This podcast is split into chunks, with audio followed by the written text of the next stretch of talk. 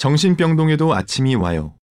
정신과 전문의가 찾은 5개의 티는 스브스 프리미엄에 실린 정신과 전문의 노대영 한림의대 교수의 칼럼입니다.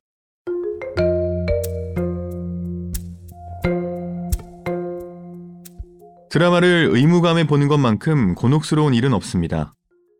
특히 정신의학 소재의 국내 드라마는 전문의인 제 입장에선 점점 퇴행해가는 느낌이 들어서 거부감이 컸는데 기자나 환자 또는 지인들이 자꾸 물어보는 바람에 정신병동에도 아침이 와요를 보게 됐습니다. 숙제하듯이 보기 시작했지만 공감 가는 부분이 많아서 즐겁게 시청할 수 있었습니다.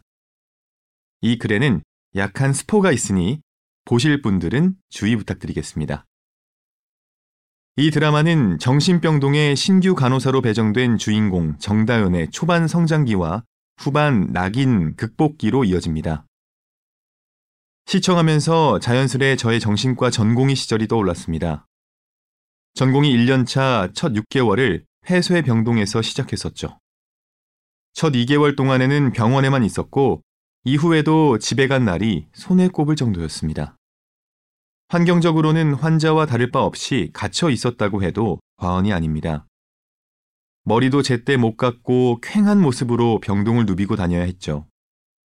한 번은 병동 산책 때 산책구역에서 경계를 서고 있었는데 이때는 의사 가운 대신에 사복을 입거든요.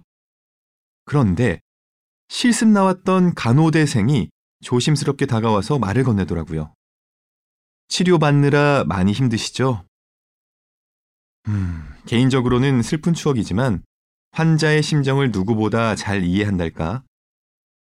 주인공과 같은 종류의 실수는 아니었어도 저 역시 많은 시행착오가 있었습니다. 대부분 의욕이 앞서고 기다릴 줄 몰라서 생긴 일들이었습니다. 초짜 정신과 의사가 제 역할을 할 때까지 기다려준 건 환자분들이니 늘 감사할 따름입니다. 환자의 가장 아픈 상처는 타인과의 관계 속에서 생겨나기 마련입니다. 모든 임상과가 그렇지만 특히 정신과 치료에서는 환자와 치료자의 관계가 중요합니다. 환자는 이전과 다른 관계 맺기를 통해 교정적 재경험을 합니다. 정신과 전공의 수련이 4년으로 긴 이유는 정신과 약물이 많고 복잡해서만은 아닙니다. 다양한 환자들과 치료적인 관계를 잘 맺으려면 충분히 훈련을 받아야 하기 때문입니다. 치료자는 환자를 만날 때마다 본인만의 고유한 대인관계 패턴이 나타납니다.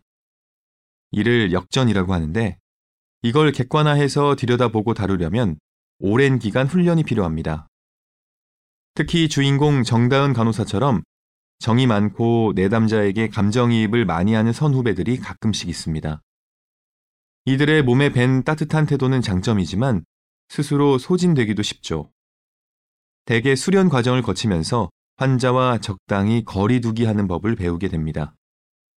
극중에서처럼 퇴원할 때 건네는 우리 다시는 만나지 마요 라는 말은 매정하게 느껴질 수 있지만 결국에는 환자가 스스로 설 수 있도록 돕기 위한 좋은 작별입니다.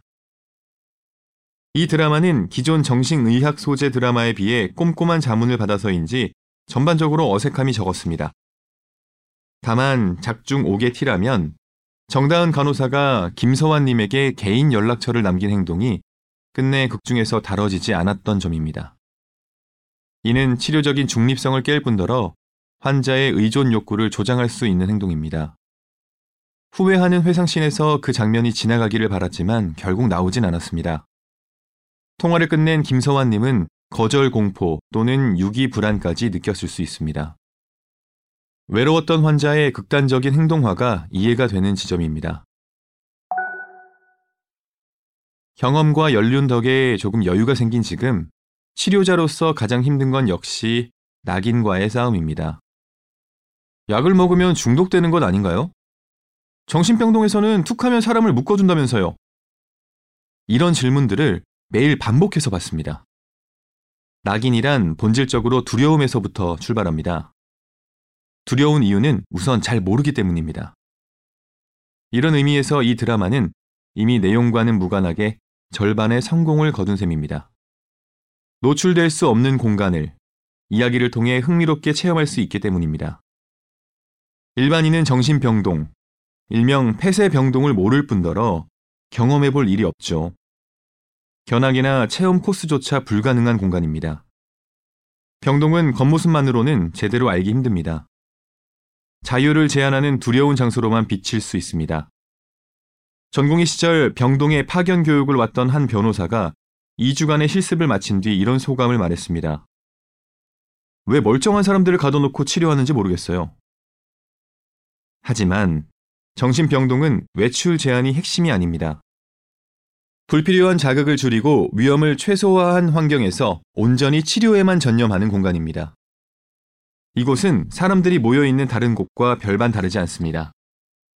회복이라는 같은 목표로 치료진과 환자들이 함께하는 하나의 커뮤니티일 뿐입니다.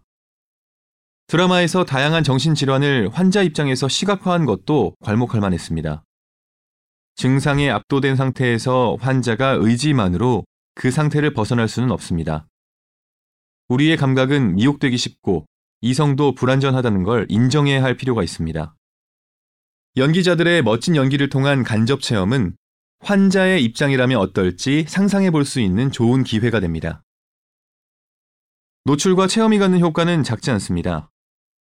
올해 약물 중독자에 대한 일반인의 낙인과 차별을 조사해서 발표한 바 있습니다. 미국과 비교했을 때 한국인은 약물 중독자를 가족 구성원으로 용인하는 정도는 비슷했지만 직장 동료나 세입자로 받아들이기를 거부하는 성향은 더 심했습니다. 흥미롭게도 담배를 많이 피우는 사람일수록 약물 중독에 대한 낙인과 차별이 모두 적었습니다. 흡연자는 비슷한 경험을 했기 때문에 다른 마약성 약물에 중독된 사람을 덜 적대시하고 보다 포용하는 태도를 보인 셈인데요. 자주 접하면 덜 낯설어하고 더 이해할 수 있게 됩니다. 최근 정신질환을 커밍아웃하는 사람들이 늘고 있습니다. 여전한 사회적인 편견을 생각하면 이러한 자기 노출은 대단히 용감하고 멋진 일입니다. 2016년 당대 최고의 팝스타 레이디 가가는 PTSD를 앓고 있음을 고백했고, 최근 애플 TV 플러스에 당신이 보지 못하는 나에서 여전히 투병 중인 사실을 공개했습니다.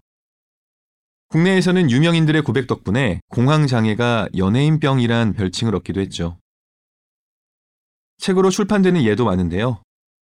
퓰리처상 작가가 쓴 내 아들은 조현병입니다는 원제 No One Cares About Crazy People이 더 확 와닿습니다.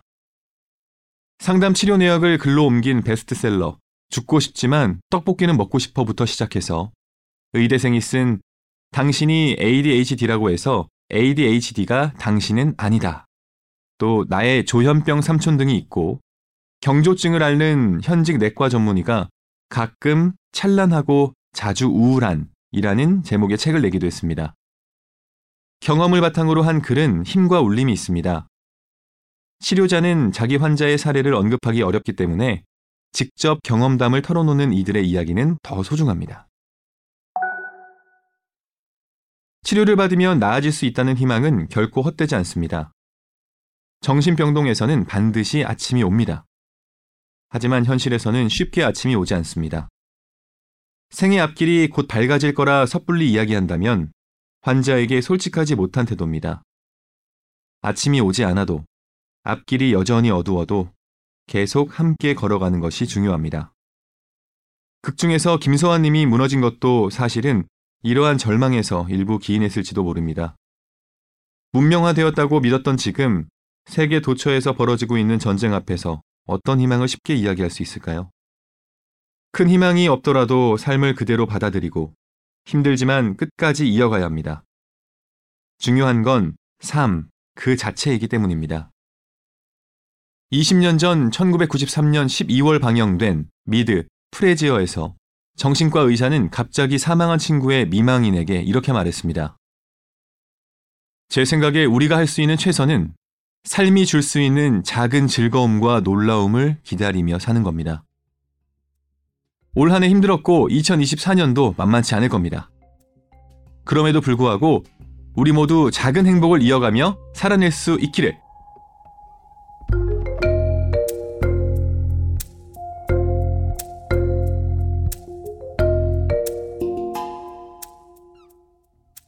여기까지 노대영 한림의대 교수의 칼럼 저는 아나운서 김윤상이었습니다. 스브스 프리미엄 앱을 설치하시면 더 많은 콘텐츠를 만나보실 수 있습니다.